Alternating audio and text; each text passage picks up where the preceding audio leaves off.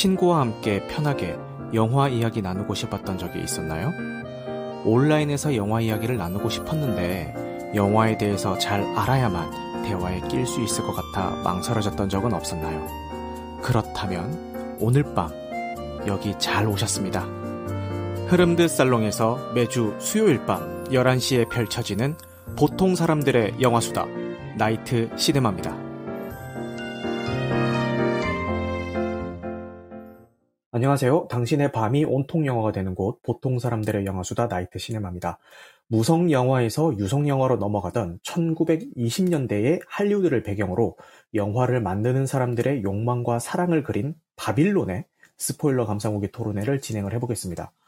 오늘 방송에서 언급되는 영화 기본 정보와 스토리의 출처는 나무 위키와 다음 영화임을 밝힙니다. 스포일러 감상 후기 토론회는 매주 수요일 밤 11시에 오디오 토론 플랫폼인 흐름드 살롱에서 진행이 되고 있고요. 오픈되어 있는 온라인 공간에서 진행되는 만큼 누구나 참여하실 수가 있습니다. 단 캐스트로 청취하시는 분들은 온라인 녹음의 특성상 스피커분들의 환경에 따라서 음질 차이가 발생할 수 있다는 점 양해 말씀 부탁드리겠습니다. 그리고 바쁘신 분들은 1.2배속이나 1.25배속으로 청취하셔도 무방하니까요. 참고 부탁드리겠습니다. 추천과 구독은 큰 힘이 됩니다. 잘 부탁드리겠습니다. 어, 그리고 오늘부터는 이제 지난 방송의 후원이라든지 지난 방송 이후에 제 방송적인 측면에서 어떤 좋은 일들이 있었는지 요거 간단하게 언급하고 어, 지나가는 시간을 가져보도록 하겠습니다. 먼저 지난주 방송 이후에 있었던 후원에 대해서 소개를 드리겠습니다. 어, 소대가리님께서 배우 김실록님께서 쓰신 어, 배우와 배우가라는 도서를 선물로 해주셨습니다. 요게 김실록 배우님이라고 하면 다들 아시죠? 음, 그 드라마 방법에서 대중들에게 얼굴을 알렸고요. 그 이후에 뭐 지옥이라든지 어, 최근에 흥행했었던 재벌집 막내 아들 이런 데서 좋은 모습을 보여주신 김실록 배우님이시죠. 근데 이분이 처음에는 그냥 단순히 연기 잘하는 분 아, 저분이 나오면은 일단 믿고 가도 되는 분, 신 스틸러, 요런 이미지만 있었거든요. 근데 이분이 그 책을 쓰셨다는 거예요. 그래 어떤 책인가 하니 25명의 연기를 하시는 분들 인터뷰를 하신 거예요. 근데 이게 재밌는 게 단순히 인터뷰를 한 게 아니라 원래 어떤 그 연극 관련 잡지에 그 인터뷰가 기재가 됐었대요. 근데 그 코로나 시국을 거치면서 연기하시는 분들도 본인의 연기에 대한 생각이라든지 주관이 많은 변화가 있었다는 거예요. 왜냐하면 김실록 배우님 본인도 그랬다는 거예요. 그래서 어 내가 예전에 인터뷰했었던 그 25명도 나처럼 이런 연기에 대한 생각이라든지 철학이 바뀌었을까? 그때 인터뷰하던 당시와 지금과 비교를 했을 때 그런 의문점에서 다시 인터뷰를 진행을 했고요. 그래서 그 코로나 이전과 이후에 인터뷰했던 내용들을 각각 이렇게 비교해서 실은 그런 책이 되겠습니다. 제가 책을 사실 1년에 읽는 책이 손에 꼽아요. 물론 뭐 전공 도서라든지 기술서 같은 것들 많이 읽는데 이렇게 뭐 소설이라든지 이런 그 외에 뭐 이런 책들을 읽는 거는 손에 꼽는데 이거는 워낙 좋아하던 배우이기도 해서 선물을 받자마자 바로 읽기 시작했는데 내용이 너무 재밌는 거예요. 그러니까 여러분들 그냥 연기 잘한다라는 그런 느낌을 들었을 때 어떤 생각이 드세요? 그냥 막연하게 어 그냥 그 캐릭터에 어, 좀 몰입해가지고 그냥 그 캐릭터를 화면으로 잘 표현해주는 거, 요 정도로만 생각할 수 있는데, 그 25명의 그 연기하시는 분들이 본인만의 그 연기 철학에 대해서 이렇게 썰을 막 풀어놓으시는 거를 읽다 보니까, 야, 똑같은 연기가 다 똑같은 연기가 아니구나. 아, 이런 생각 으로도 연기를 풀어낼 수가 있는 거구나. 뭐, 물론, 되게 어려운 단어들도 나오고 해서 뭐 100%다 알아 먹으면서 읽는 건 아니지만 그래도 정말 흥미진진하게 읽어 나가고 있는 것 같습니다. 그래서 이걸 읽으면서 아 진짜 좋은 책이다 라는 생각이 들어서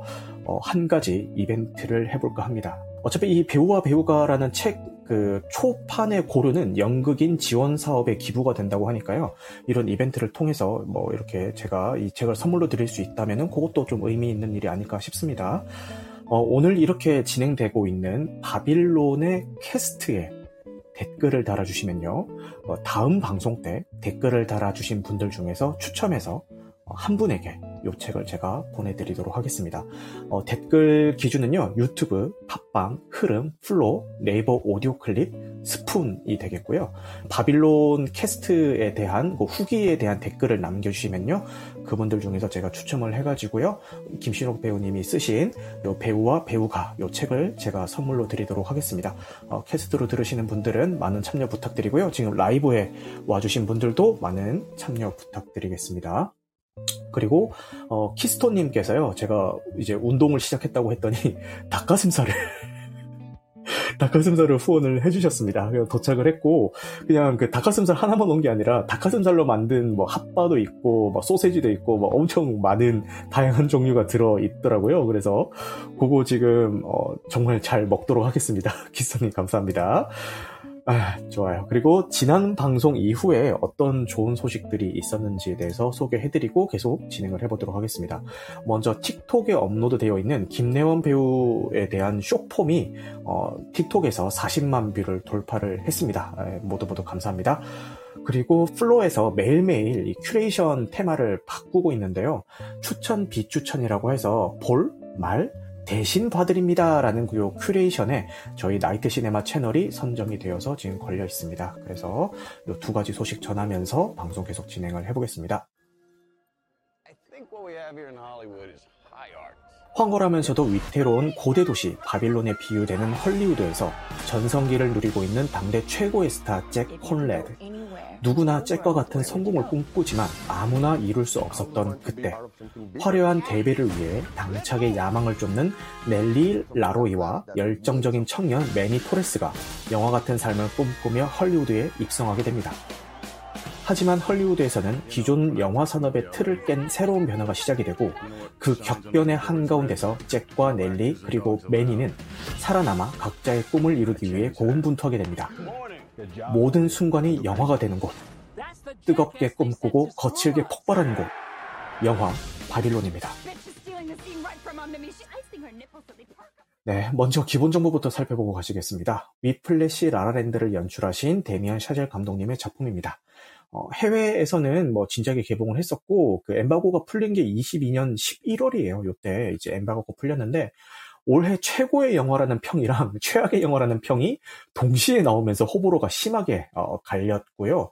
어, 지금 국내 개봉 한 뒤에 국내 반응도 뭐 별반 다를 게 없는 것 같아요. 재밌게 보신 분들은 야 진짜 올해의 영화다라고 하면서 막 무조건 4점 이상 막 주시는 것 같고 뭐 재미 없게 보신 분들은 아, 너무 길고 그 긴 시간 동안 내내 산만해가지고 정신 없어가지고 보는데 너무 힘들었어요. 그리고 이거 왜 이렇게 불쾌해요? 뭐 이런 이제 말씀을 하시는 분도 계시고 극과 극으로 이제 호불호가 갈리는 것 같아요. 근데 이런 이렇게 호불호가 갈리다 보니까 사실상 그 손익분기점 돌파는 이미 불가능하다고 확정이 된 상황이라고 합니다. 그래서 2차 시장에서라도 순제작비를 건져야 되는 그런 상황이라고 하는데요. 어, 감독님의 인터뷰에 따르면은 파라마운트 픽처스에서 애초에 흥행을 목적으로 제작한 영화는 아니었다라고 합니다. 사실 이 배우진들이나 영화를 보신 분들은 영화의 스케일을 보시면 아시겠지만 적은 돈이 들어간 작품이 절대 아니거든요. 근데 파라마운트 픽처스에서는 이런 거대 자본을 투입을 하면서도 예술 영화 한번 찍어 보겠다라는 당찬 포부가 있었던 것 같습니다.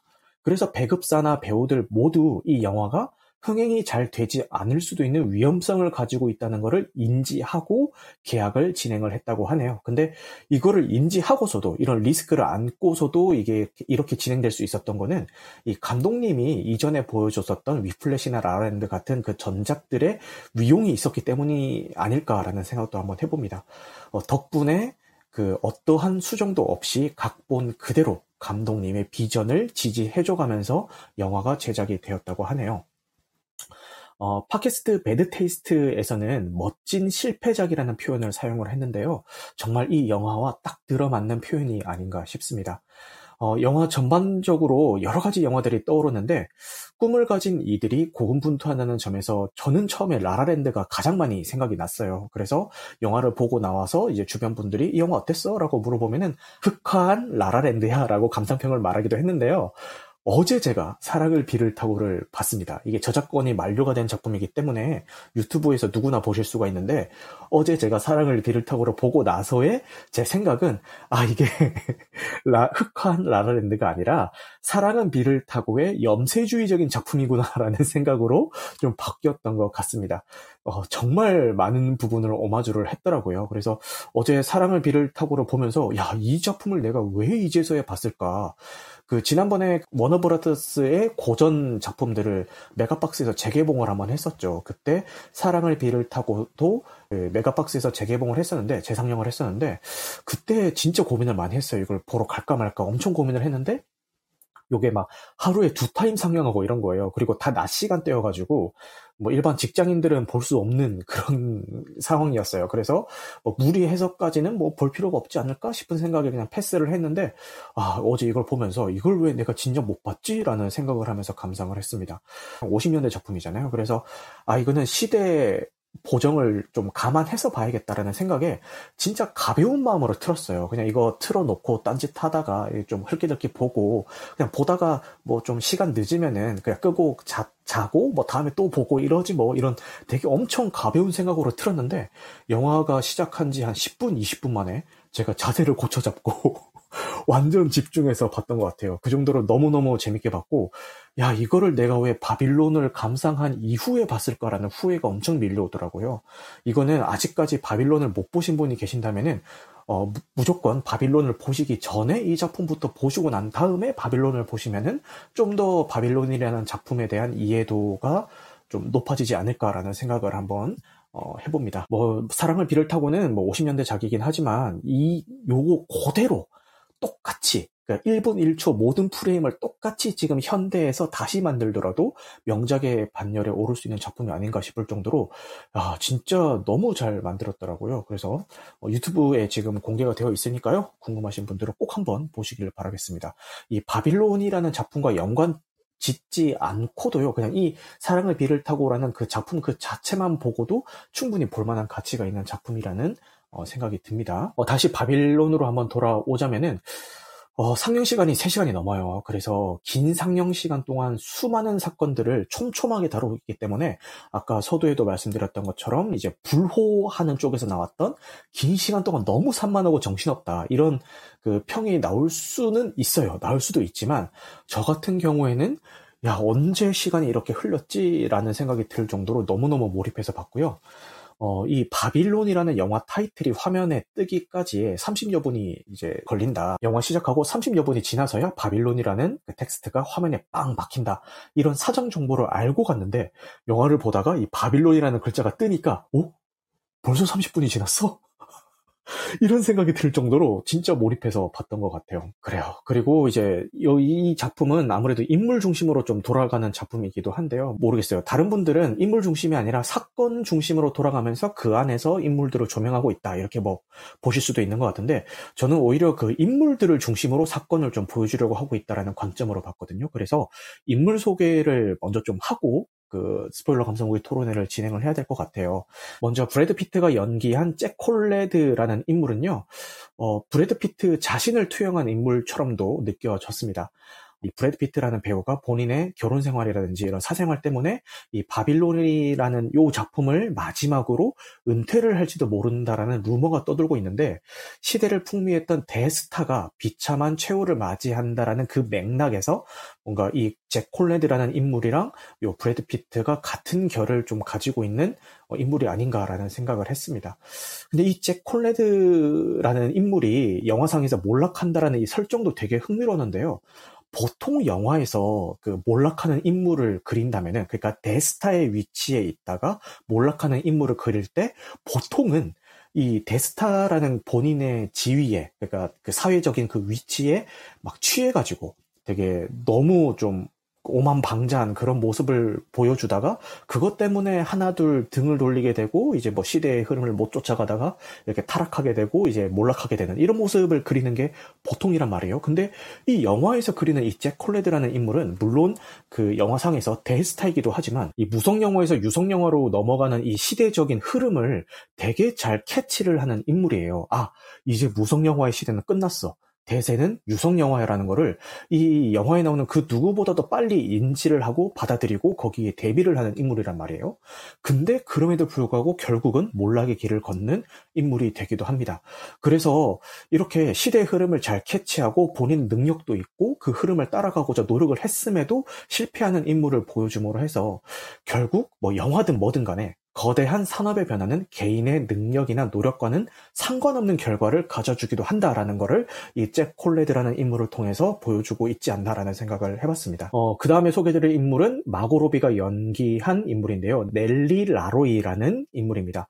아마 이 인물은 이 영화가 지금 흥행에 참패를 했기 때문에 뭐 그럴 일은 없겠지만 만약에 흥행에 대성공을 했다면은 영화사에 있는 몇몇 그 나쁜 년 아, 제가 좀 순화해서 얘기하는데 보통 인터넷 밈으로 그 돌아다니는 용어를 그대로 쓰자면은 그 영화사에 있는 그 쌍년들이 몇 명이 있죠. 근데 그 쌍년의 그 순위를 갈아치울 수 있는 인물이 아닐까 싶을 정도로 너무 제어가 안 되는 자유분방함을 가지고 있어가지고 통제가 안 되는 그런 인물을 다루고 있어요.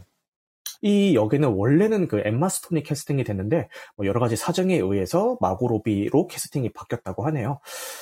어 근데 그 많은 분들이 이 작품을 보시고 나서 아 마고 로비가 그 나오는 작품마다 너무 다 강렬한 그런 여성의 이미지를 연기를 하고 있기 때문에 비슷비슷한 캐릭터로 가고 있지 않나. 그래서 좀 다른 역할을 좀 했으면 좋겠다. 이런 이야기를 하시는 분들도 계시던데, 저 같은 경우는 어떻게 봤냐면은 그 당시에, 그러니까 지금도 그 여배우들이라고 하면은 사회적인 시선이 뭐 지금은 많이 좋아졌습니다만 지금도 약간 그좀 아니 꼽게 바라보는 시선들이 있잖아요. 좀 부정적으로 바라보는 시선이 있잖아요. 근데 이 영화에서 다루고 있는 이 시대 때는 어땠겠어요? 이 영화에 나오는 대사를 직접적으로 좀 인용을 하자면은 뭐 걸레 같은 년 아니면은 뭐 더러운 년 뭐 이런 이야기가 뭐 뒤에서 오가는 게 아니라 아예 뭐 면전에서도 오갈 정도로 되게 이 이때 시대의 상은 여배우를 바라보는 그 시점이 되게 안 좋았던 그런 시절이란 말이에요. 근데 이런 사회적인 시선을 모두 온몸으로 받아내면서 거기에 저항하는 그런 여성의 캐릭터를 그 통제가 되지 않지만 강인한 모습을 가지고 있는 이 여성의 캐릭터를 이 마고로비가 너무나도 잘 연기해주지 않았나라는 어, 생각을 했습니다. 그래서 뭐 이 마고로비가 연기한 이 넬리라는 캐릭터에 대해서는 여러 가지 호불호가 갈리고 있지만 저는 뭐 마고로비가 아니었으면 이 넬리라는 캐릭터는 상상도 할 수 없다라는 생각이 들 정도로 너무 잘 연기를 해준 것 같습니다. 어, 그리고 이런 넬리가 제어가 안 되고 위험한 여자인 거를 알면서도 빠져들게 되는 인물은 어, 매니 토레스라는 인물이 나오는데요. 사실상 이 영화의 거대한 줄기를 따라가는 어, 진 주인공이라고 봐도 되는 그런 인물이죠. 이런 이 인물은 그 디에고 칼바라는 배우가 연기를 하였습니다. 근데 연기를 너무 잘하셔가지고요. 특히 마지막 그 극장 장면 있잖아요. 그때 이 배우의 얼굴만 클로즈업해서 표정의 변화만 계속 그 잡아주는 그런 장면이 있는데 이때 연기를 너무 잘하셔서 저는 내가 모를 뿐이지 수많은 작품에서 활약을 하신 그 경력이 꽤 있는 분인 줄 알았어요. 근데 나중에 필모를 찾아보니까 그 거의 신인 배우급의 필모를 가지신 분이더라고요. 물론 이 전작에 전작도 몇 가지가 있긴 한데 뭐 크게 뭐 알려진 작품은 없는 것 같고 그리고 몇 작품이 안 돼요. 뭐 두 작품인가 세 작품인가 뭐 하여튼 뭐 그렇더라고요. 근데 야 이런 배우가 연기를 이렇게까지 잘했어?라는 생각이 들면서 너무 인상 깊게 봤던 인물이기도 합니다. 제가 이 인물이 영화 전반적인 그 흐름을 가져가고 있는 어, 메인 인물이라고 그 앞서서 말씀을 드렸는데요. 그 영화의 첫 시작 시퀀스가 이 매니라는 인물이 전국에 있는 유명한 셀럽들이 다 모이는 그런 파티장으로 이 파티에 사용될 코끼리를 운반하는 어, 그런 상황으로 이 영화가 시작이 되거든요.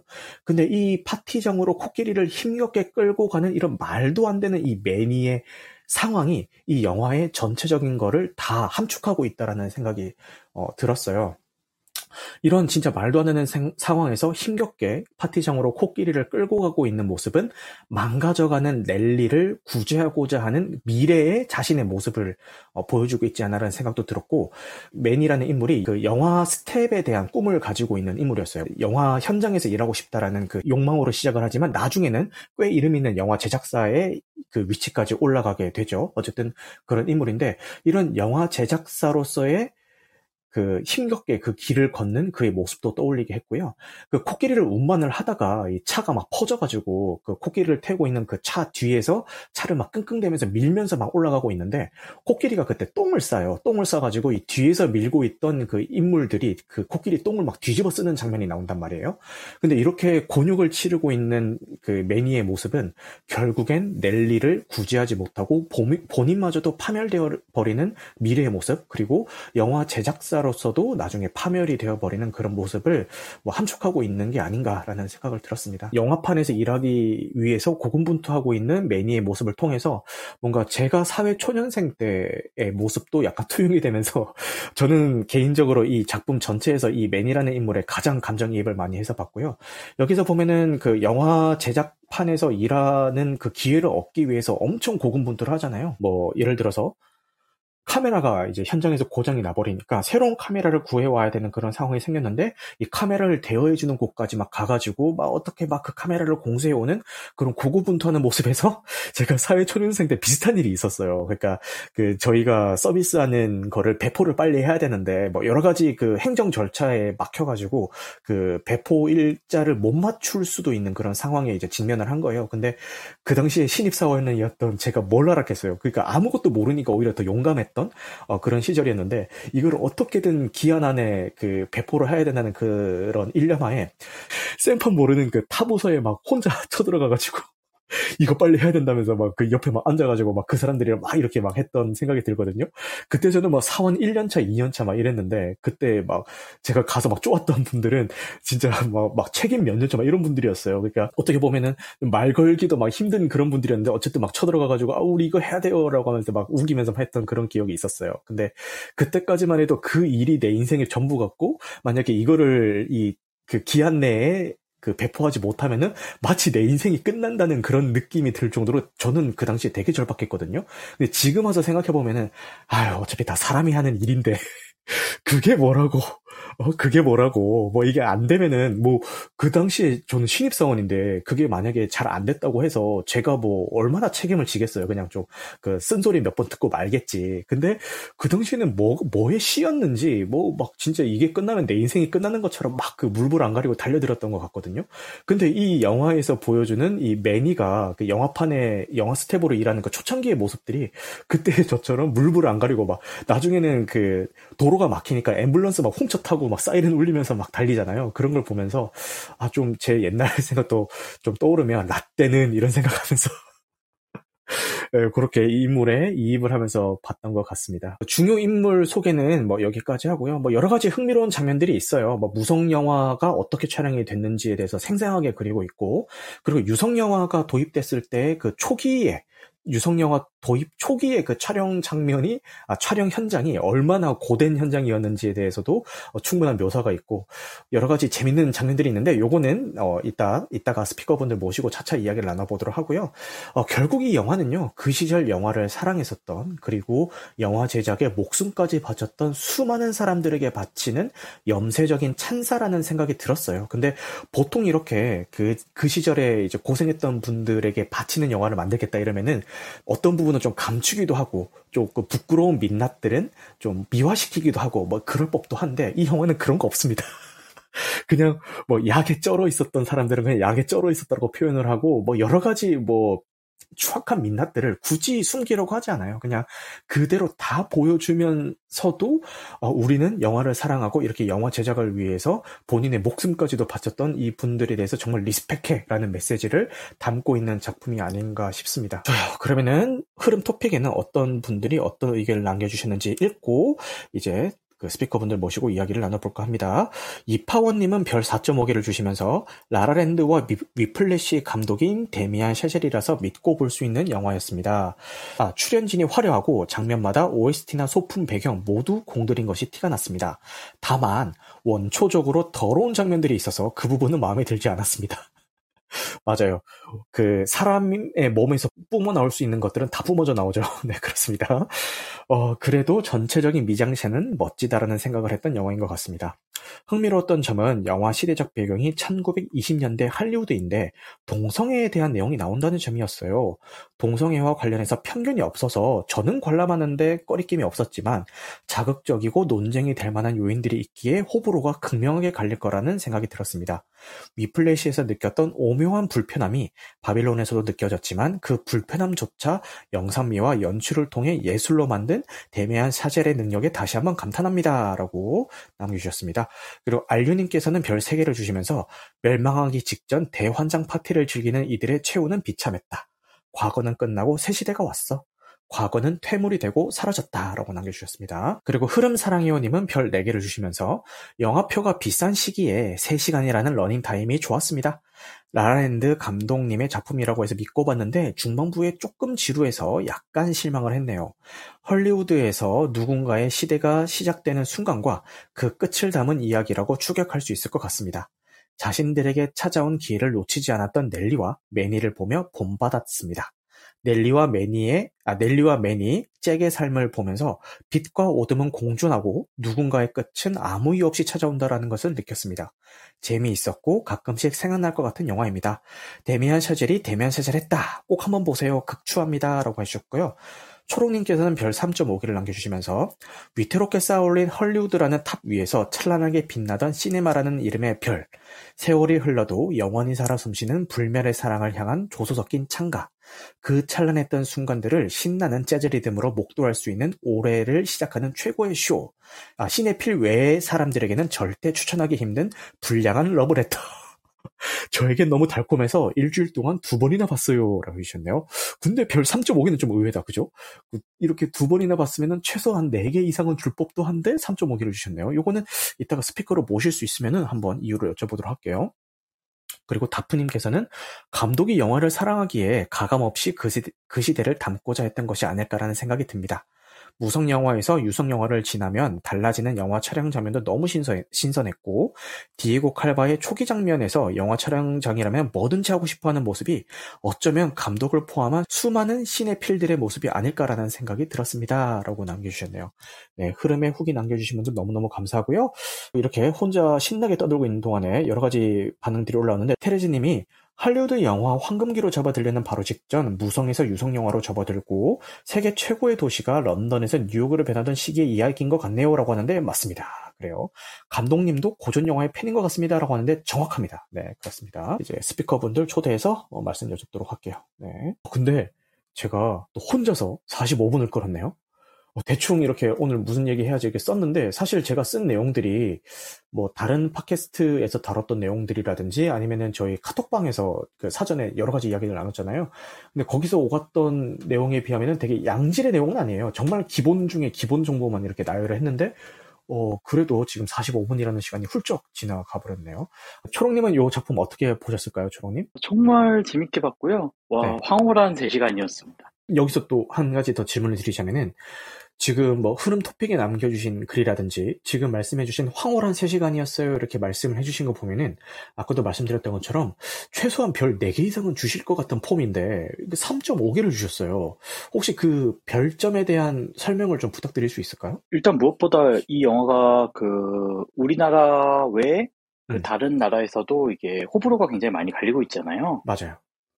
어, 감독이 원하는 대로 자기가 좋아하는 내용을 그린 것 같긴 한데, 음. 확실히 대중성을, 대중영화 감독으로서 음. 좀더 포용할 수 있는 구성으로 만들 수도 있지 않았을까 싶어서 아쉬움에 별점을 빼버렸습니다. 아, 그러니까 나는 정말 좋게 봤지만 좀 더 대중성 있게 그러니까 아까도 그 토픽에 남겨주셨는데 시네필들에게만 추천할 수 있을 것 같다 영화를 사랑하는 분들에게만 추천할 수 있을 것 같다라는 후기를 남겨주셨어요 근데 지금 말씀하신 맥락은 누구에게나 추천할 수 있는 좋은 작품이었더라면 더 좋았을 것 같아서 3.5개를 줬습니다 이렇게 이해도 될까요 초로님? 네 맞습니다 아 라라랜드 같이 음. 어, 내 취향은 아니지만 좋다라고 얘기할 수 있을 정도의 대중성이 있었으면 더 좋았을 텐데 그게 좀 음. 아쉬워요 어, 그렇게 느낄 수도 있겠네요. 맞아요. 저도 좀, 그 느꼈던 게 뭐냐면, 저 역시도 그 너무 좋게 받기는 했지만, 초론인과 같은 생각이에요. 선뜻 다른 사람들한테 추천하기가 되게 힘든 이유가, 어, 일단 상영 시간이 너무 길고, 또 불쾌할 수도 있는 자극적인 장면들이 많이 나오고, 뭐 이런 점들 때문에 아 이거를 과연 그냥 그 영화를 되게 좋아하시는 분들 말고 가끔 뭐 극장 가서 보고 이런 분들한테 이걸 추천할 수 있을까라고 하면 조금 망설여지기는 하더라고요. 그죠? 초롱님이 생각하시는 이 작품이 대중성이 떨어지는 이유에 대해서는 뭐라고 생각하세요? 아 일단 상영 시간이 압도적이죠. 아 맞아. 이게 아바타 때도 느꼈지만 이제 늙은 저의 몸뚱아리로는 2시간 이상의 상영 시간을 버틸 수가 없더라고요. 아, 저도 그렇긴 해요. 네. 물론 볼 때는 정말 시간 가는 줄 모르고 봤었습니다. 음. 근데 두 번째 관람 때는 일단 제가 한 번 관람을 하고 내용을 알다 보니까 음. 어, 중간중간 화장실 가고 싶은 욕구를 참을 수가 없더라고요. 맞아. 영화에서도 그렇게 배우들이 시원하게 싸는데. 맞아. 나, 나, 나도, 나도 하면서 이제 좀 다녀왔던 기억이 있습니다. 아, 그러셨구나. 어, 지금 초롱님께서 또 말씀해 주셨던 게 영화에서 배우들이 시원하게 싼다고 말씀해 주셨는데 그 섣불리 추천하기 힘든 이유 중에 하나도 저 부분이에요. 일단 예, 스포일러 감상후기 토론이니까 일단 다 얘기를 하자면은 시작하자마자 그 코끼리가 똥을 싸는데 그 똥 싸는 게 그냥 이렇게 멀리서 보여주는 게 아니라 그 코끼리가 싼 똥이 카메라를 뒤덮습니다. 그리고 그 뒤에 보여주는 장면도 카메라에 그 코끼리 똥이 어느 정도 좀 묻어 있는 상황에서 그 이후의 장면들이 장면들이 촬영이 되거든요. 그래가지고 그때부터 어 이거 좀 쓸데없이 너무 리얼한데라는 생각이 좀 들었고요. 물론 뭐 다 의도한 바가 있겠죠. 들었고 그 장면 바로 다음에 이어지는 장면이요. 그 제가 아까 그 파티가 열리는 곳에 그 코끼리를 데려간다고 했잖아요. 그 파티장이 진짜 대환장 파티예요. 완전 뭐 난교가 벌어지고 있고 그리고 뭐 곳곳에서 되게 변태적인 그 성행위들이 일어나는 그런 모습을 스케치를 해주는데 여자가 남자 위에 올라타서 본인이 이제 소변을 남자 몸 위에다가 막 뿌리고 그걸 막 받아 마시고 이런 장면이 막 나오기도 하고 그리고 영화 후반부에 가면은 그 여자 주인공인 넬리가 영화 제작사의 몸에 그 구토를 해가지고 그 몸 전체를 사람한테 그 구토 그 토 범벅을 시켜버리는 그런 장면도 나오고 그리고 영화 초반부에 그 남자의 성기를 묘사한 그런 그 스카이 콩콩 비슷한 그걸로 이제 그 대중들 앞에다가 약간 정액처럼 보이는 건 막 뿌리는 막 그런 장면도 나오고 그리고 후반에 가면은 그냥 살아있는 생쥐를 막 뜯어먹는 장면도 나오고 뭐 여러 가지 되게 불쾌할 수 있는 장면들이 그대로 가감 없이 막 되게 연출이 된단 말이에요. 그래서 이거를 이거를 과연 내가 이거 좋다고 얘기했을 때 그쵸 너무 불쾌 그 말로만 들어도 달파랑님 말로만 들어도 되게 불쾌하잖아요. 근데 이거를 화면에 진짜 여과 없이 다 이게 나와요. 묘사가 돼요. 근데 이거를 과연 나는 좋게 봤지만 이거를 추천할 수 있을까라는 생각을 했을 때는 정말 망설여지는 작품이기는 해요. 그래서 어 테르지님이 난교 장면이라고 하니까 YG 아이디 샷이 떠오르겠어요라는데 맞아요. 그런 비슷한 분위기인데 어 다행히도 이렇게 그 난교하고 있는 모습을 이렇게 집중적으로 촬영하는 게 아니라 그 영화에 나오는 주 인물들의 동선을 따라가면서 그 배경으로 이제 그런 것들이 좀 깔리는 형식이라 가지고 예를 들어서 뭐 이렇게 정지 화면 시켜놓고 이렇게 막 좀 자세하게 들여다보지 않는 이상은 그냥 지나가는 배경쯤으로 이렇게 좀 묘사가 되기는 하거든요, 다행히.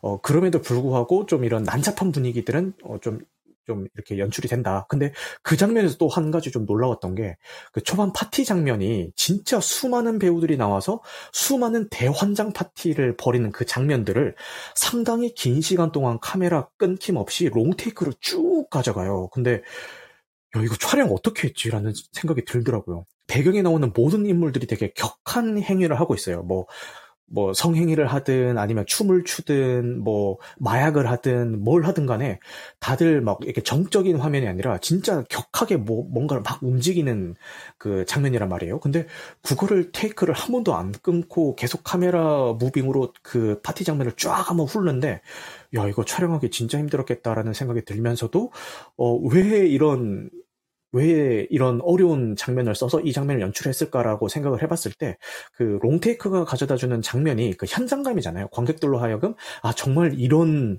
현장이 있구나, 이런 상황이 있구나라는 그 현장감을 관객들에게 가장 잘 전달해 줄 수 있는 그 방법이 아닐까 싶은데 그것 때문에 이제 라랜드의 시작 장면에서도 그 꽉 막힌 도로 위에서 러시아와 속에서 막 이렇게 막 노래 부르고 춤추고 하는 그 장면도 원테이크처럼 보이는 기법으로 진행이 되잖아요. 어, 그거를 노리고 이런 대환장 파티 속으로 관객분들을 초대합니다. 어, 이런 현장감을 한번 느껴보세요라는 그 의도로 아마 그 어려움을 무릅쓰고 그런 롱테이크로 진행하지 않았을까라는 생각이 듭니다. 그래서 이렇게 다시 자연스럽게 다음 질문으로 넘어가 보자면은 가장 인상 깊었던 장면이나 대사가 뭔지 되게 궁금해요. 저한테 그걸 좀 꼽으라고 한다면은 아까 말씀드렸던 그 첫 장면, 그 처음에 이 바빌론이라는 타이틀이 뜨기 전까지의 그 대환장 파티 장면이 가장 인상이 깊었습니다. 제가 이렇게 말로 묘사한 것만 들으면은 어 뭐야 진짜 완전 완전 극혐이야 뭐 이렇게 느끼실 수도 있는데 그 음악이랑요 그 화면 분위기랑 여러 가지 연출들이 어울리면서 진짜 정신없는 와중에도 엄청 화려하게 연출이 돼요. 그래서 그 뭐랄까 귀르가짐이라고 하나요? 그 귀르가짐과 눈뽕을 동시에 막 느꼈던 장면이 아닐까 싶고요. 어 그리고 몇 가지 장면들이 더 있는데 그 좀 겹치게 될까봐 먼저 초롱님한테 한번 여쭤보고 계속 이야기를 이어나가 볼게요. 초롱님은 이 작품에서 좀 기억에 남는 장면이나 대사가 있었을까요? 어 일단 첫 번째로 넬리 라로이. 예. 네. 이 배우가 처음으로 다른 또 다른 주인공 매니와 조우하면서 했던 그 대사가 음. 너무너무 인상 깊었어요. 스타는 어. 음. 그 만들어지는 것이 아니다. 타고나는 것이다. 아, 맞아. 예. 실제로 그 바빌로니안 오프닝 시퀀스 음. 그긴 시퀀스 동안 마고로비가 음. 보여주는 그 에너지가 음. 와 아니 분명히 튀지 않아요. 음. 다른 주변 사람들과 크게 다르지 않은데 맞아요. 이 사람이 춤을 추고 있으면 이 사람만 보이는 그 시선을. 빼앗기는 그런 장면이 나오잖아요. 맞아요. 와, 이게 진짜 타고난 스타구나. 음. 예, 그거를 많이 느껴서 그 대사가 참 좋았고요. 네. 어, 또 그 바빌론 오프닝 시퀀스 이후에 이제 영화 제작 장면을 보여주잖아요. 그 무성 영화 영화 제작 장면이요? 예, 예, 예, 예. 아, 네. 예, 그 장면이 통째로 완벽하게 좋았습니다. 아... 자세한 설명은 네, 나시님이 해주시겠죠? 이만! 뿅!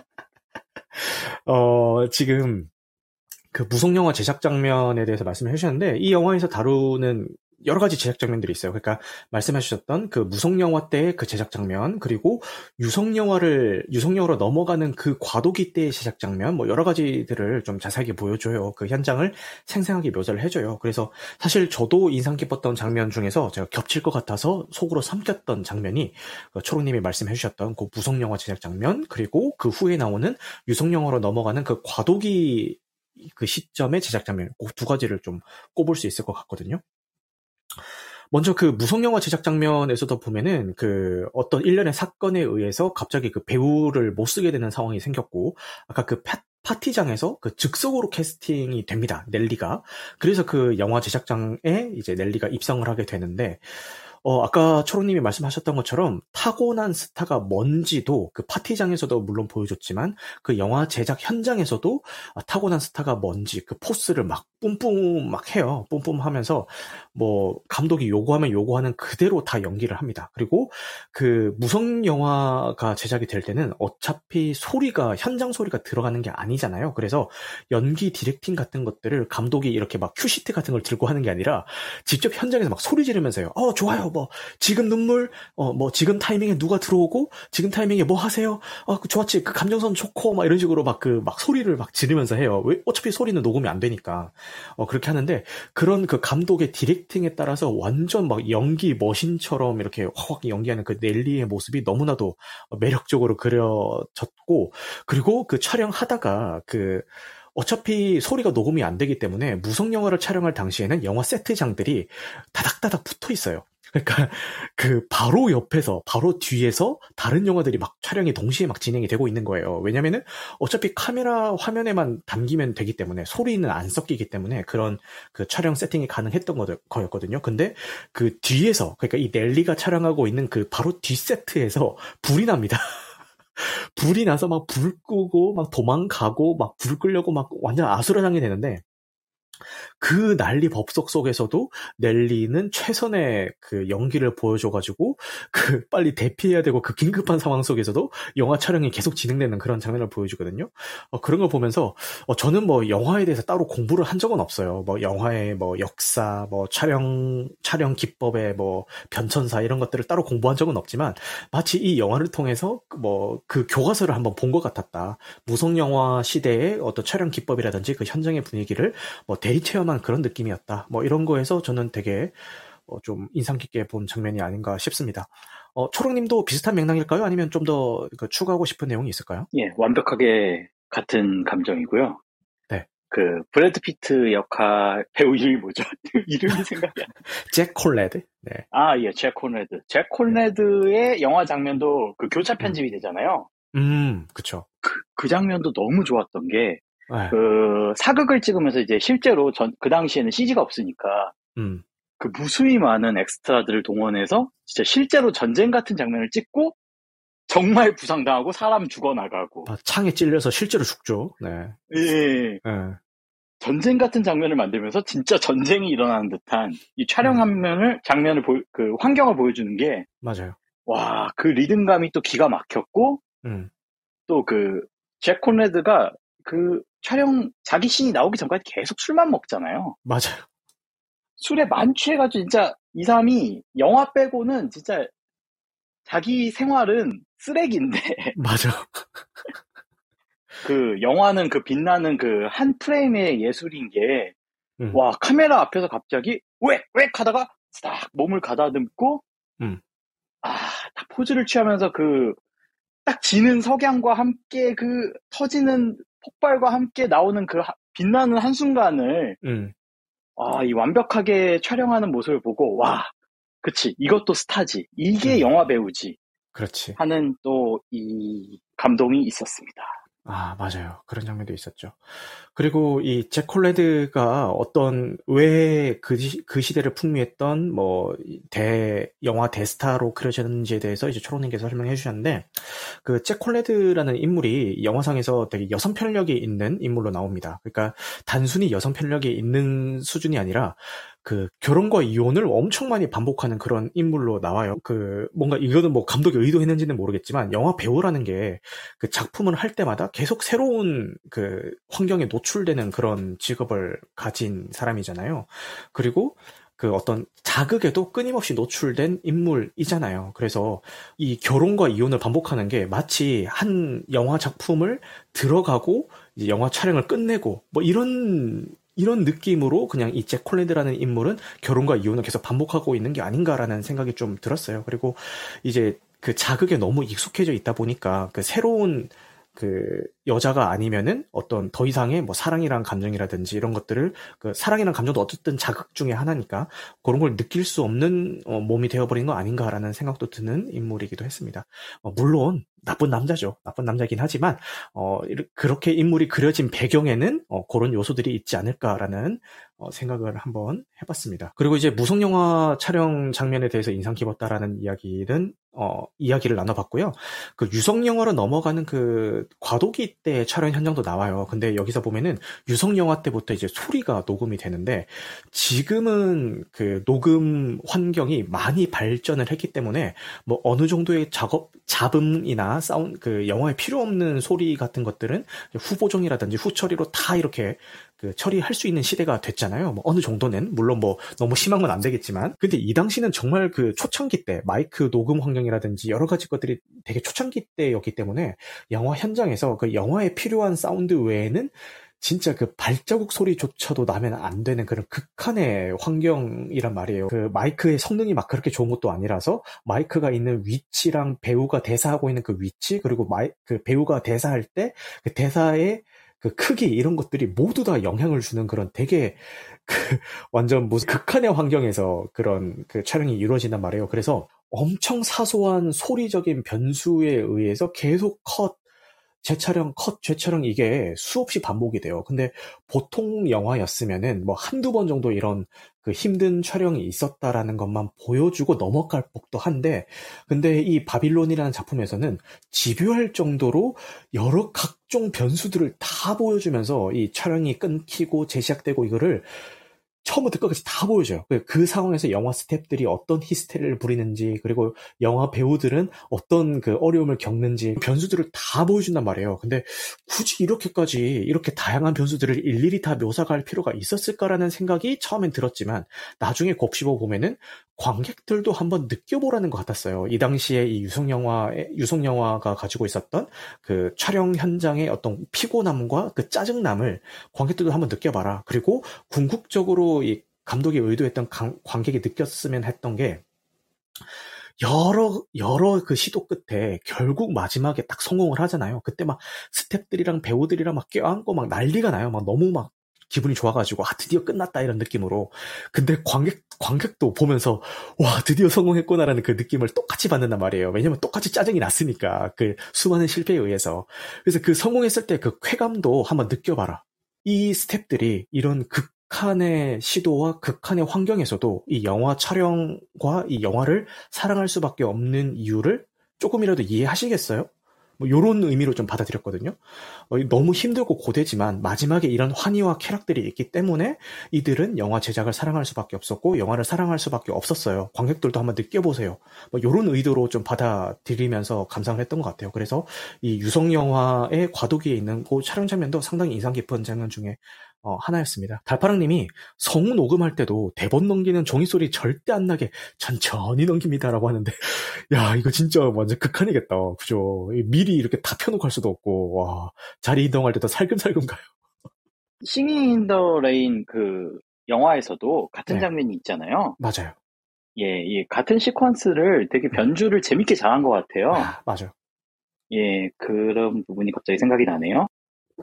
Singing in the Rain에서도 비슷한 장면이 나오고 심지어 한 발자국 더 나가서 Singing in the Rain에서는 목소리 대역까지 쓰는 그런 장면으로 나오죠. 되게 재밌게 묘사를 하는데 그 Singing in the Rain에서 많은 부분을 오마주했지만 좀 차이가 있다면은 Singing in the Rain은 처음부터 끝까지 좀 되게 긍정적인 에너지를 뿜어내는 작품이라면은 이 바빌론은 어떻게 보면 조금 불쾌하고 어떻게 보면은 좀 부정적이고 좀 염세적이라고 느껴질 법한 그런 분위기를 뿜어내는 작품이지만 그 하고자 하는 이야기는 좀 비슷한 그런 작품인 것 같아서 되게 흥미롭게 봤던 것 같습니다. 그리고 요 영화에 대해서 이제 불호적인 이야기를 하시는 분들이 이런 얘기를 많이 하세요.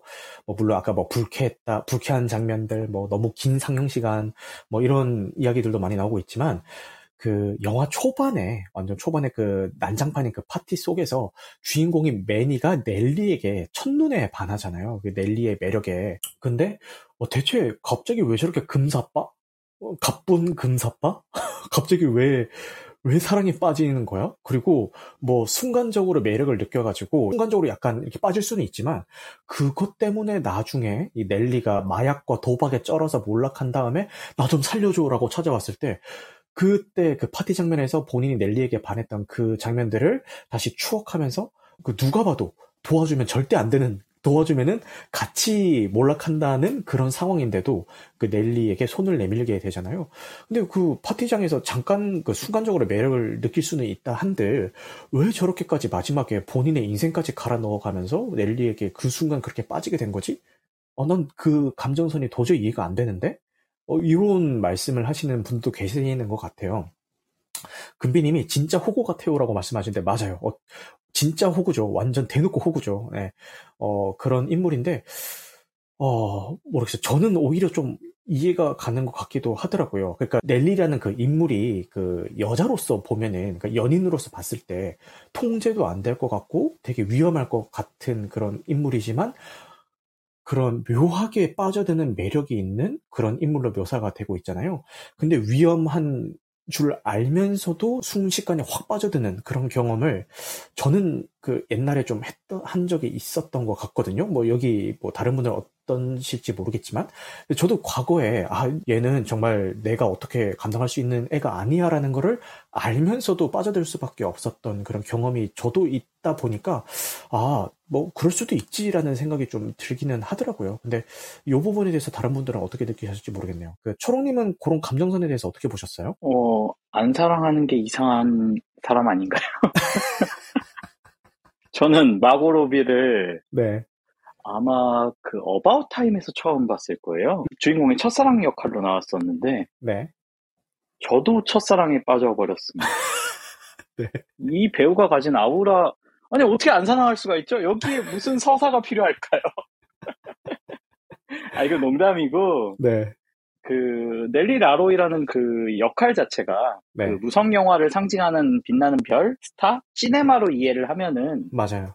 오히려 이게 좀 더 풀어내기가 쉬울 것 같습니다. 나머지는 음. 나시님께 뿅. 그쵸. 그 말씀하신 것처럼 넬리를 그냥 그 영화 그 자체로 생각을 하고 매니라는 캐릭터는 그 영화를 제작하는 스탭들 아니면은 뭐 관객들 이렇게 생각을 했을 때 그 내포하고 있는 의미로 치환해서 생각을 해보면은 아 저렇게 순식간에 사랑에 빠질 수도 있구나라고 이제 그 이해를 하고 볼 수도 있을 것 같은데 근데 이제 그렇게까지 막 복잡하게 생각을 안 하고 그러니까 표면적으로만 이해를 하려고 했을 때 아니 그런 그 묘사 상징 이런 거 다 모르겠고 어쨌든 영화는 그 영화 자체로도 좀 당위성이 있고 납득이 되는 방향으로 진행되는 거 아니야? 라고, 생각하시는 분들은, 아, 저렇게 사랑에 빠지는 게 좀 뜬금없지 않나? 이런 생각을 하시는 분들도 계실 것 같아요. 근데 그런 분들에게 감히 말씀드리고 싶습니다. 때로는, 어, 위험한 줄 알면서도 빠져드는 사람도 있는 법이에요. 네. 예, 초롱님이랑 뭐 둘이서 이렇게 얘기를 나누다 보니까 어느덧 지금 녹화 시간만 한 시간이 훌쩍 넘어가고 있는 것 같네요. 이렇게 와서 늦은 시간까지 이야기 들어주시는 분들 모두 모두 감사합니다. 자, 그러면은 슬슬 한번 이야기를 좀 마무리해 볼까 하는데, 그 초롱님은 마지막으로 여기에 대해서 하고 싶은 말씀이 있으셨다면은 뭐 자유롭게 얘기할 수 있는 기회를 드릴게요. 뭐 어차피 저희 둘밖에 없으니까, 어, 이렇게 뭐 분량 같은 거 생각하지 마시고 자유롭게 하고 싶은 말씀 다 해주셨으면 좋겠어요, 초롱님. 그, 소대관님이 그 카톡방에서 얘기해 주신 네. 그 부분을 나시님이 설명해 주시면 참 좋을 것 같아요. 아. 그 배설과 그 그, 그 부분 있잖아요. 음, 맞아요. 그걸 네. 들어가는. 음, 네네. 맞아요. 그 부분을 소대가리님이 카톡방에서 말씀해 주셨는데, 사실 이 카톡, 그 제가 바빌론 이제 스포일러 후기 카톡방을 만들었어요. 만들어서 거기에 다양한 분들이 와주셔가지고 바빌론에 대해서 여러 가지 좋은 일들을 해주셨는데, 제가 오늘 하, 제가 할 이야기를 쭉 정리를 하면서 좀 조심을 했던 게, 다른 사람이 했던 이야기, 다른 사람이 했던 감상을 마치 내 이야기인 것처럼, 내 감상인 것처럼 방송에서 얘기하지 말자. 라는 다짐을 하면서 읽었고, 오늘 실제로 제가 쭉 이야기했던 부분들은 모두 다, 어, 제가 느꼈던 것들, 그리고 그 제가 그 카톡방에서 제가 직접 얘기했던 것들, 이런 것들을 다 정리해서 말씀을 드린 거거든요. 어, 그래서 진짜 진짜 많은 분들이 좋은 얘기를 해주셨는데 아 그분들이 다 오셔가지고 이제 본인들의 이야기를 해주셨다면은 어, 정말 더 좋지 않았을까라는 아쉬움이 있지만 음, 그래도 어, 여러 가지 오갔던 내용들 중에서 굳이 하나만 뽑아서 이제 이야기를 하자면은 그 초롱님께서 이 바빌론에 대한 여러 가지 팟캐스트나 유튜브들을 다 들었는데 아 소대가리님께서 해주신 요 얘기는 다른 어디에서도 좀 들을 수 없었던 이야기인 것 같아서 어, 한번 좀 소개를 해주셨으면 좋겠습니다라고 이야기를 하신 것 같고요. 아마 소대가리님이 좀 이렇게 스피커로 올라오셔서 그 본인 입으로 직접 얘기를 해주신다면은 제일 좋지 않을까 싶은데 오늘 뭐 여러 가지 사정으로 못 올라오시는 것 같으니까 제가 어, 대신해서 좀 이야기를 하도록 하겠습니다. 그 아까 제가 영화 초반에도 이야기했듯이 여러 가지 불쾌한 그 배설에 대한 이미지들이 나온다고 얘기를 했어요. 입으로 구토를 하고 이제 성기에서 사정을 하거나 아니면 소변을 보고 그 항문에서 이제 대변이 쏟아지고 이런 여러 가지 그 배설에 대한 이미지들이 쭉 연달아서 이어진다고 했잖아요. 근데 마지막에 보면은 깽단, 깽단을 찾아갔을 때 그 깽단의 소굴로 주인공 일행이 이제 안내받아서 가는 장면이 있는데 그 어떤 터널 같은 곳으로 그 깽단의 보스가 이렇게 안내를 하면서 LA의 똥구멍에 오신 것을 환영합니다라는 이야기를 하면서 그 터널 속으로 그 주인공 이름과 함께 들어가는 장면이 나옵니다. 근데 굳이 왜 터널 모양을 그렇게 묘사를 했으면 예를 들어서 그냥 그냥 건물에 있는 지하 계단으로 내려가는 걸로 묘사를 했을 수도 됐을 텐데 왜 굳이 그런 그 원형의 모양의 그 터널로 들어가면서 LA의 똥구멍이라는 표현 에즈올이라고 이제 얘기를 하죠. 그 번역도 똥구멍으로 나옵니다. 네, 그래서 영화에 나오는 대사를 그대로 쓰는 거예요.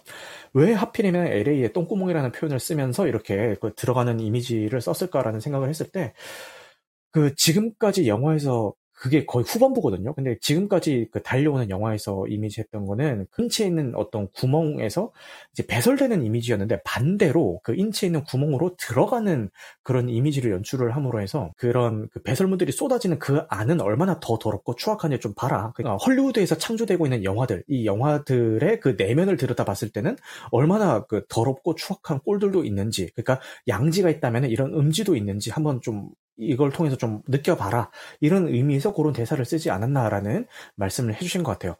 그, 초롱님, 제가 그 소대가리님 말씀을 잘 전달한 게 맞을까요? 얘기하면서도 어, 이게 맞나라는 생각을 하면서 그 얘기했는데. 예, 잘 전달해 주신 것 같고. 네. 어쨌든 이게 이 영화가 시작을 배설부터 시작해서. 맞아요. 이제 실제로 그 배설기관에 아 이게 본인이 말씀을 안 주시니까 맞아 전달하기가 좀 어렵네 그죠? 예 네. 어렵네요. 아 너무 네. 좋았는데 들을 때는 아, 아 그러면 제, 저도 좀 사족을 좀 붙여볼게요. 음네 좋아요. 아 일단 저는 이 영화가 어, 정말 완벽하고 좋은 영화임에도 불구하고 음. 어쨌든 시네마를 찬양하는 영화인데 시네마 작법에 맞지 않다고 생각해서 조금 감점이 많이 된 것 같습니다. 음, 네. 예, 이게 뭐 영화 이론이나 이런 걸 공부해 보면은 나오는 네. 내용들이 있는데, 네. 제가 굉장히 존경하는 감독님 중에 그 파프리카나 그 Perfect Blue라는 애니메이션을 만든 곤 사토시 감독님이 계세요. 음. 이분의 철학 중에 하나가 음. 영화는 90분 전후로 끊어야 영화다. 음. 이런 내용이 있거든요. 네. 어, 관객을 그 이상을 집중하게 하는 것은 좀 이제 굉장히 큰 피로도를 준다는 음. 거죠. 가장 최적의 집중도를 가질 수 있는 시간, 그리고 네. 영화라는 것을 만들려면 딱 그 안에 음. 그 이야기를 함축시킬 수 있어야 된다는 그런 건데, 네. 요즘 영화들 너무 깁니다. 음. 정말로 너무 길어요. 음. 길어서 좋다는 분들도 많이 계시더라고요. 그 음. 영화 값도 비싸졌는데 더 오래 보면 좋지 않나. 근데 이것 때문에 이제 어, 상영관에 걸리는 시간도 많이 적어지고 회, 회차가 줄어들면서 아, 좀더 아, 이게 영화 산업에 관, 과연 도움이 될까 하는 그런 좀 기후도 있어서 음. 예, 한번 이야기를 해보았습니다. 네, 말씀 감사합니다. 뭐, 맞아요. 요즘 많은 분들이 느끼고 있는 면이기도 하죠. 그래요. 근데 뭐 제가 이제 마무리하는 말을 시작을 해보자면은 이 지금 이 바빌론이라는 영화에서 다루고 있는 영화의 대격변, 영화라는 산업의 변화점은 유성 영화에서 무성 영화로 넘어가는 고지점을 다루고 있는 작품이잖아요. 그래서 그런 그 산업의 변화에 따른 여러 가지 일들과 인물들에 대해서 묘사하고 있는 작품인데 이걸 보면서 좀 들었던 거는 지금 현대 시대에 대입을 해봐도요. 지금 여러분들 영화 산업의 변화를 많은 분들이 절절히 느끼고 있지 않습니까? 지금 극장에서 OTT로 많은 부분들이 넘어오고 있는 이 영화 산업의 격변의 시대가 지금 시작이 되고 있습니다. 저는 아직도 완전히 그 시대가 왔다고는 보고 있진 않지만 과도기가 지금 현 시점이고 과도기 중에서도 거의 끝물 과도기쯤에 와 있지 않나. 그리고 향후 몇 년 뒤면은 지금보다도 훨씬 더 그 판이 바뀔 것 같다라는 어, 생각이 드는 그런 시점에 와 있어요. 그래서 이 바빌론에서는 뭐 무성에서 유성으로 넘어갈 때 뭐 여러 가지 인물들 그리고 산업의 변화하는 모습들을 그려졌지만 지금 현 시점에서 대입해서 봐도 이제 극장에서 OTT로 넘어가는 이 시점에서도 이 바빌론에서 그렸던 그런 모습들과 그 뭐 정확하게 똑같지는 않겠지만 비슷한 맥락의 일들이 많이 일어나지 않을까 그리고 비슷한 상황에 처하는 사람들이 어, 많이 발생하지 않을까라는 생각을 하면서 어, 영화를 감상했던 것 같습니다. 그 팟캐스트 중에서요 어디서 영화는 좀 봤니라고 해서 어디 영좀이라는 팟캐스트가 있어요. 그 팟캐스트 에서 들어보면은 여기 진행하시는 분이 하셨던 말씀 중에서 이게 좀 더 지나면은 이 지금 OTT로 넘어가고 있는 분위기가 좀 더 지나면은 지금은 그래도 극장이 주고 영화로 따졌을 때 극장이 주고 OTT는 부인 느낌이잖아요. 지금 그래도 근데 언젠가는 기본 영화 공개가 다 OTT를 통해서 되고 OTT로 감당이 안 되는 작품들 뭐 지금으로 따지면은 뭐 아바타나 뭐 이런 뭐 탑건 매버릭 이런 작품들이겠죠. 이런 OTT로는 온전히 다 감당이 안 되는 작품들만 극장에서 상영하는 시대가 빠른 시일 내에 올 것 같다라는 이야기를 팟캐스트 중에서 하시더라고요. 근데 그 이야기를 들으면서 많은 공감을 했고 아 이 바빌론에서 느꼈던 인물들이 아, 바빌론에서 나오는 인물들이 느꼈던 시대의 변화가 뭐 지금과 좀 비슷했을까? 어느 정도 비슷한 관점이 있었을까라는 생각을 하면서 어, 작품을 감상했던 어, 생각이 듭니다. 그래요. 그래서 뭐 앞으로 영화 산업이 어떻게 더 변하게 변화가 될지는 모르겠지만 그럼에도 불구하고 개개인의 몰락이나 어떤 기업의 몰락은 있었으나 그 영화라는 그 본질과 영화라는 그 매체는 오랜 시간이 지나옴에도 불구하고 여러 가지 변화가 있었음에도 불구하고 꾸준히 어떤 형태로든 발, 발전해오고 변화해오면서 어, 다양한 형태로 관객들과 스탭들의 사랑을 받아오고 있다는 것은 확실한 것 같습니다. 그래서 뭐 앞으로 뭐 제가 뭐 어떻게 변할지 모르겠다 이런 얘기는 했는데 어떤 식으로 변하든 간에 영화를 사랑하는 한 관객의 입장에서 저는 아무래도 영화를 계속 사랑하는 사람으로 남게 되지 않을까라는 생각을 하면서 오늘 이 시간 마무리해 보도록 하겠습니다. 오늘도 늦은 시간까지 함께 해주셔서 감사하고요. 오늘 방송된 내용은 어, 녹화 편집 과정을 거쳐서 유튜브와 각종 팟캐스트 플랫폼에 업로드될 예정입니다. 여러분 영화 같은 밤 되시길 바라겠습니다. 감사합니다.